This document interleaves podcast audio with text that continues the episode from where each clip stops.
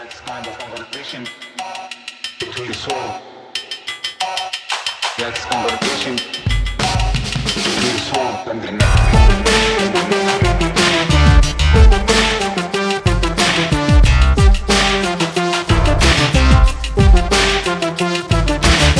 Hello, Prestige Heads, and welcome to your weekly American Prestige. I'm Danny Bessner, here as always with Derek Davison. And perhaps unsurprisingly, this episode is going to focus primarily on what's been going on in Ukraine since the launch of the Russian invasion last week. So we're recording this at 11:45 Pacific Coast time, 2:45 East Coast time on Thursday, March 3rd. So just to give you a sense of where things stand now. So Derek, what has happened since the invasion? Where do things stand in terms of the military? What cities have been seized? What does it look like Russia is doing? So it's really a tale of, it seems like it's a tale of two conflicts. There's one going on in the south that the Russians are winning rather handily, and there's one in the north and east where they seem to be a little more bogged down. I would say the biggest news of the last couple of days is that the Russians have reportedly captured the city of Kherson. And I apologize if I'm mispronouncing that. But it's port city in southern Ukraine, situated fairly close to Crimea. It's the first really, I think, major city that's fallen into Russian hands.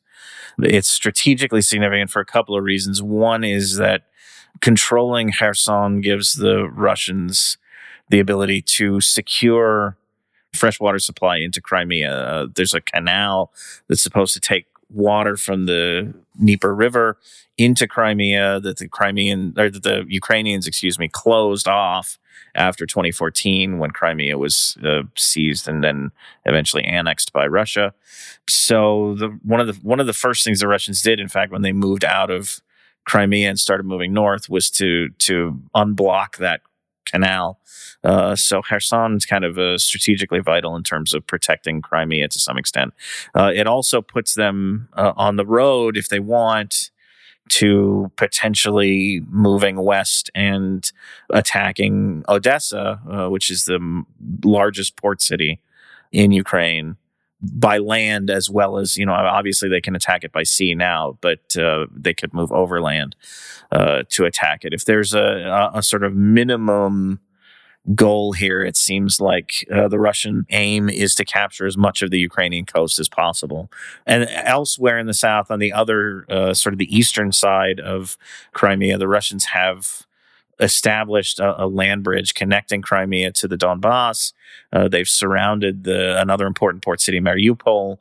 They seem to be bombarding that fairly frequently. It's basically besieged at this point, still technically in Ukrainian hands, but I don't imagine that's going to last very much longer.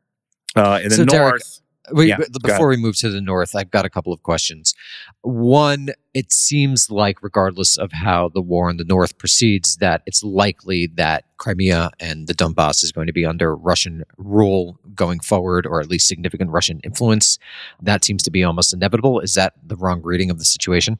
No, the Donbass, the final status of the Donbass may still be up in the air. Crimea is Russian. I understand that there's no appetite to recognize that internationally because it would sort of ratify changing borders by force, which is something ostensibly we're not supposed to be doing anymore in the post-World War II international order.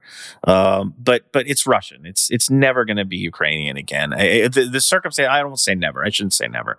But the circumstances under which Crimea could go back to Ukraine, actual Ukrainian control at this point, seems so unlikely that I don't even want to really consider what they could be. So, certainly Crimea. The Donbass is a bit of a different case. I don't think the Russians have ever been all that interested, frankly, in annexing it. It's a relatively old industrial region that suffers the same sorts of problems that old industrial regions all over the place suffer, high poverty and a lot of infrastructure needs. And I don't think they've ever wanted to really take that on. But certainly it will remain under Russian influence and as maybe one of these sort of pseudo-independent statelets like they've carved out in Georgia or something else. I mean, it's hard to know at this point because you don't know how the war is going to shake out. And so just to be clear for listeners who might not be familiar, Derek is talking about cities that are located in southern Ukraine and that are on either the Black Sea or the Sea of Azov. So Derek, maybe you could just give a little context as to why Russia views these port cities and access to the Black Sea and the Sea of Azov as crucial to its geostrategic interests. Well, I mean, the Black Sea empties out onto the Mediterranean. So for the Russian Navy, it's absolutely crucial to have a presence in the Black Sea. It allows them to do things like operate in Syria, where they now have a much expanded naval base thanks to their friendship with Bashar al-Assad, and, you know, to project power beyond that. That was one of the reasons why Crimea was so valuable. I mean, there's sort of a, you know, imagined Russian essence to Crimea that I think, you know, sparks something ideological or emotional or something like that. But from a practical perspective, I mean, Russia's naval base at Sevastopol is incredibly important to their military functioning. So that was one of the reasons why they moved very quickly after 2014 or after the events of 2014 to secure control of Crimea. So yeah, I mean, any of these other places, it works in two ways. I mean, it gives the Russians more Black Sea coastline and port cities that would be important for Russia commercially, potentially militarily. And also, I mean, if they could secure that entire coastline, it would leave Ukraine landlocked and basically cripple many ways the Ukrainian economy, leaving Ukraine much weakened moving forward. Okay, so now that we got that clear, why don't we move to how the war is proceeding in the north? And then after we do that, I'd be interested in your take on why there appears to be, like you said, you know, this is a tale of two wars. But first, just what's been going on in the north, which is where Kyiv is located. Yeah, so there's more of a holding pattern in the north. I mean, there have been artillery bombardments in Kharkiv and other cities. The town of Chernihiv, I think, is how you pronounce it. Again, I apologize if I'm butchering any of these names, but there was a report of a fairly substantial artillery attack or Russian bombardment today, Thursday. Dozens of people killed, reportedly. Again, this is all based on unconfirmed kind of accounts. There's still this very large, very long column, 40 kilometers was the largest estimate I saw of Russian forces that is slowly advancing toward Kyiv, presumably to surround it and invest it. The progress that column has made, you'll find various accounts of this. The sort of more bullish Western accounts are that they're stuck. Logistically, they've screwed up, that they don't have fuel, they don't have enough food, that they're just kind of stranded on these roads and on the way to Kyiv.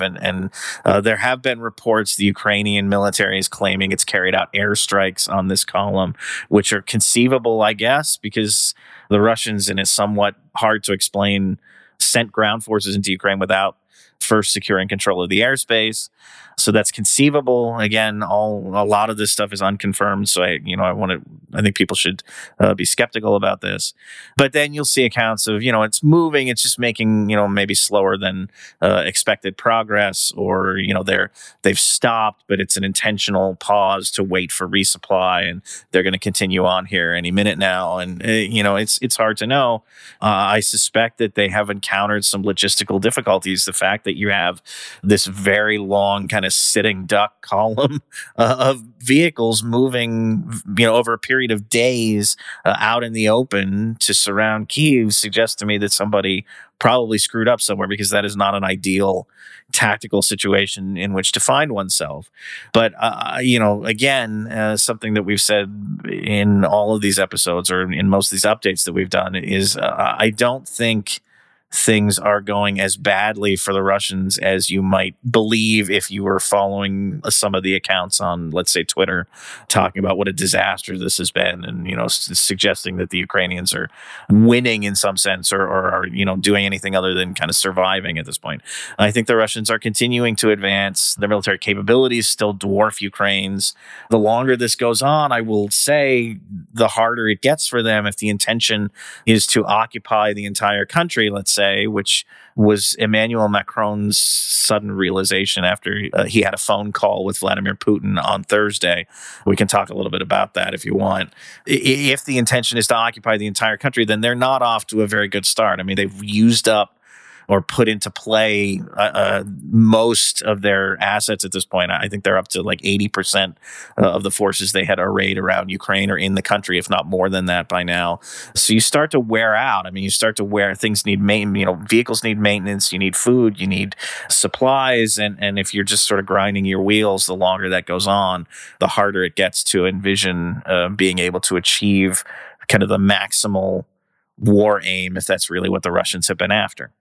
So let's talk a little bit about why the two wars seem to be going differently. What seems to be the difference in Russian capabilities? Does it have to do with geography? Does it have to do with forms of resistance? Or is it just that different units happen to be basically performing differently? I mean, some of it's geography. I think that they've had an easier time moving out of Crimea.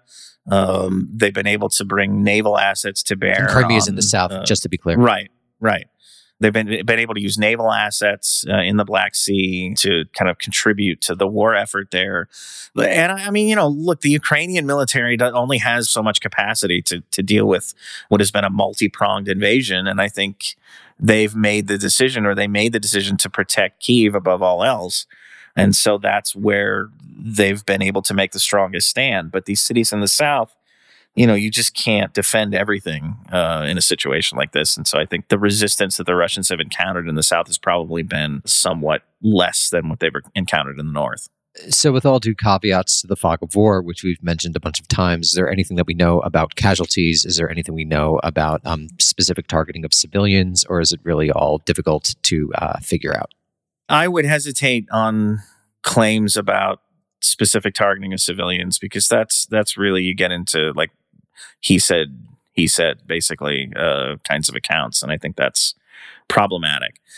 Casualties are also somewhat of a grab bag. The UN at this point says it has confirmed 249 civilians killed and 553 injured.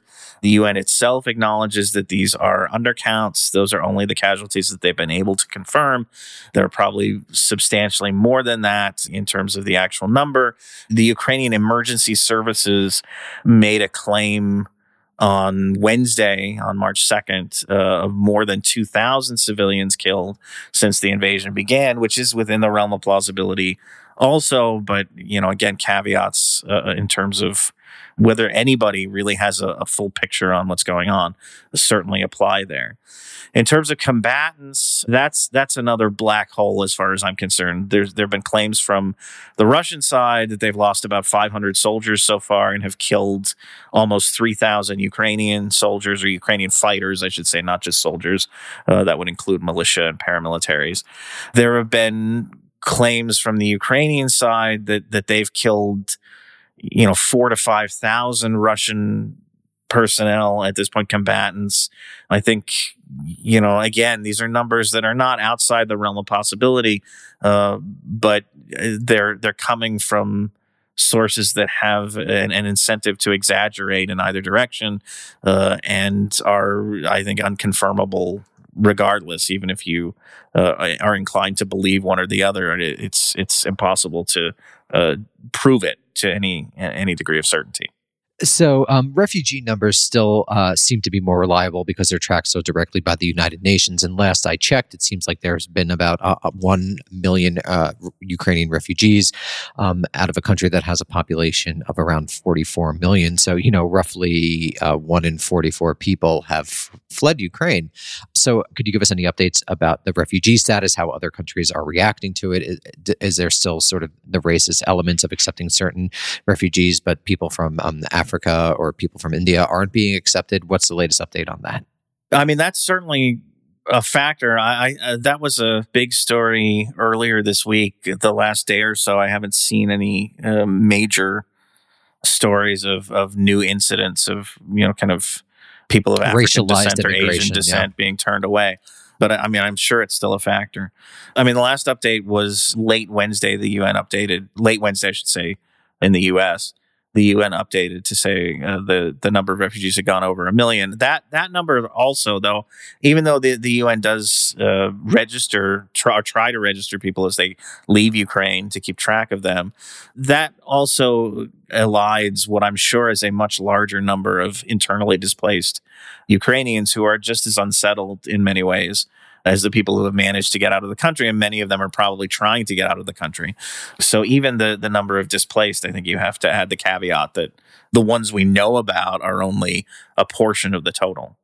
So why don't we go to Russia and what appears to be the Russian domestic reaction? What has Putin said? What have the so-called oligarchs said? How has the Russian population appeared to have responded? Very early on, there were some anti-war protests, but as we talked about, Putin has taken a very, very strict hand toward anti-war sentiment. So are there any updates on any of that? So basically the elites and the public and their response. I haven't seen any updates on the public response. I think the protests have sort of died down. The media environment has gotten, it sounds like, more restrictive. Russian authorities have really clamped down on TV and radio channels that aren't sort of broadcasting the government position here. I think there've been a stream of oligarchs, quote unquote oligarchs, saying publicly, at least, calling for an end to the conflict and, you know, urging Putin and et al. To kind of step down here, stand down a little bit. But there's no evidence that that's having any effect. Putin just today on Thursday made some public comments, and I haven't really looked closely at them yet, but seeming to indicate that everything was going to plan, which kind of strikes me as that Leslie Nielsen meme from the Naked Gun movie where he's standing out in front of the fireworks shop that's exploding and telling everybody nothing to see here, everything's fine. So, I mean, you know, he says everything's going to plan. Who knows? Again, I think it's likely that it hasn't gone to plan, but that happens in war. So, you know, he's at least trying to put on a good face about it. He did have, as I mentioned earlier, another phone call. There have been 3 of them now between Putin and Emmanuel Macron, the president of France, since the invasion started. Macron came away from this one, it sounds like, pretty shook up, saying that he believes the worst is yet to come. That's a quote from the French government in Ukraine, and that Putin's intention is to entirely, fully occupy all of Ukraine, that he's not going to stop, or he has no intention of stopping until he achieves that. Before we continue, is that possible? Because I've read basically everything that's I have my possible. Doubts. Yeah, I have my doubts, especially now. Again, if the first phase of this had worked in the way that I think that most people seem to think it was intended, these sort of quick attacks on Kyiv and other places had actually worked to plan, then maybe you have a chance. But it's taken so much just to get to where they are now. And it's going to take that much more to occupy these cities, assuming that they do eventually fall into Russian hands.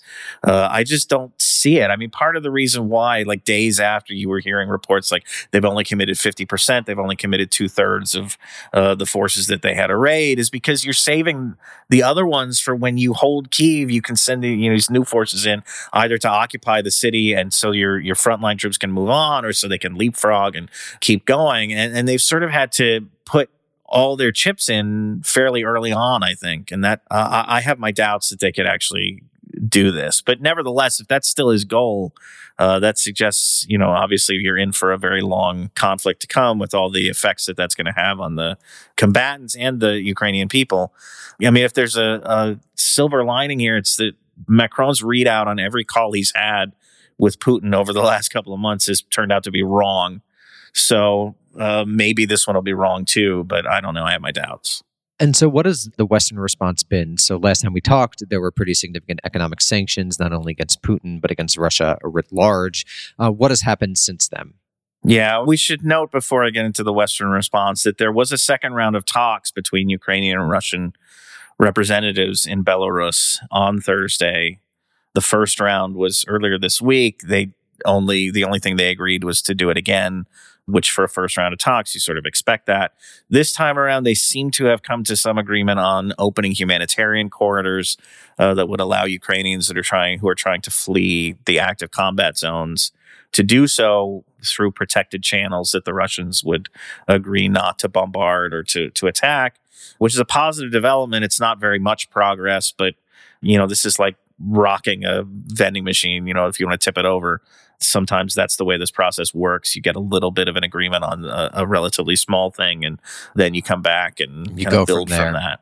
Yeah. So, you know, it's not obviously fast enough for the people who are suffering from the war, but, you know, it's not nothing, I guess, is what I'm trying to say. The Western response, really since the weekend, and we've already kind of covered the SWIFT cutoff and the effort to freeze whatever portion of Russia's foreign currency reserves were overseas. I think 300-some billion of the 640 billion they have amassed.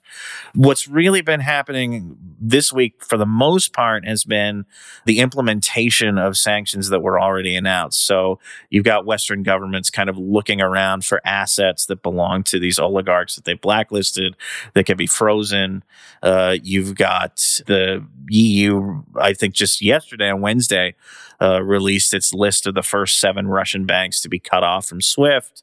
So there's sort of like, we're in an implementation phase. We're in a sort of consolidation phase, let's say. And there are probably new sanctions being drawn up. There's certainly, you know, new names of people to add to the already existing sanctions blacklists.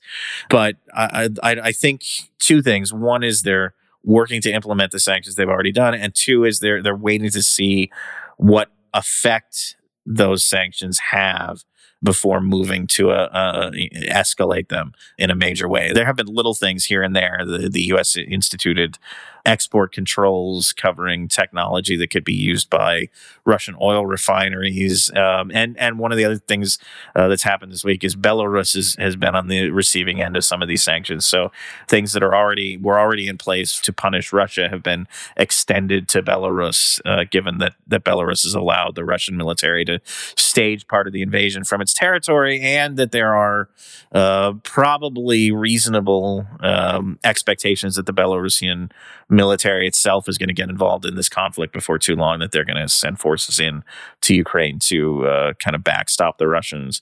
So there have been a lot of major new developments on the sanctions front. There have been some developments in terms of Western companies divesting investments, a lot of oil companies, energy companies divesting investments in Russia. Other companies like Visa and MasterCard, for example, you know, refusing to do business anymore in Russia. I think the latest one was a company called Sabre, which handles like ticketing services for a lot of the world's major airlines, has cut off Aeroflot, which is Russia's main airline. So, you know, they're not going to be able to run their usual ticketing system anymore to sell flights. A lot of countries, I think every EU member, Canada, I think the US at this point, although they might not have officially announced this, have barred Russian aircraft from their airspace anyway. So if you're an air traveler in Russia, basically if you're a Russian citizen, you're going to be massively inconvenienced, even if you, as you're waiting in line to get your money out of the bank so that you don't lose it to sanctions, you're also going to be massively inconvenienced if you wanted to fly anywhere, if you wanted to, say, buy an Apple product, because Apple's one of the other companies that's announced it's not doing business in Russia anymore. So a lot of things that are going to hit, you know, sort of ordinary Russians are coming into play. So, Derek, question. Why do you think these companies are doing it? Do you think they just want to be part of the international response that's anti-invasion of Ukraine? Do you think this suggests that the companies weren't doing so well in the region? Do you think that this indicates that it's not central to their bottom line? Or is this just a moral choice that various multinational corporations are making? You know, these companies are essentially amoral. I think that there's a PR victory here for them. I think that there are considerations about getting out ahead of sanctions. If there's going to be more sanctions that could impact their business, or on the flip side, if the Russian government starts doing things like asset freezes, they've talked about implementing some measures to prevent Western companies from divesting their Russian operations. I don't exactly know how that would work. As my bank account can attest, I'm not a high finance guy. So I think there's some need or some desire to get out ahead of potential future problems that they may have. And if they can do that while getting the PR win, and, you know, for some of these companies, certainly you could argue that, and I don't know the bottom line for any of them, but you could hypothesize that Russia probably isn't central to their business. So it's a loss, but maybe not a major one that they're prepared to write off for these other gains. Before we move on, apparently there's been a little bit of breaking news since we recorded. Apparently, the U.S. military has established a communications hotline with Russian military forces so that there won't be an accidental clash, which reminds us, as we talked about earlier in an earlier episode, about what occurred in Syria. So that's interesting. And also, apparently, Ukraine and Russia have tentatively agreed to safe corridors, allowing for evacuation of citizens and humanitarian aid. So a little bit of development on that front. Derek, any reactions to those, or do you want to move on? Well, I did mention the humanitarian corridors, but the U.S.-Russia thing is interesting. It is akin to the relationship that they've had in Syria, where they kind of try to just stay apprised.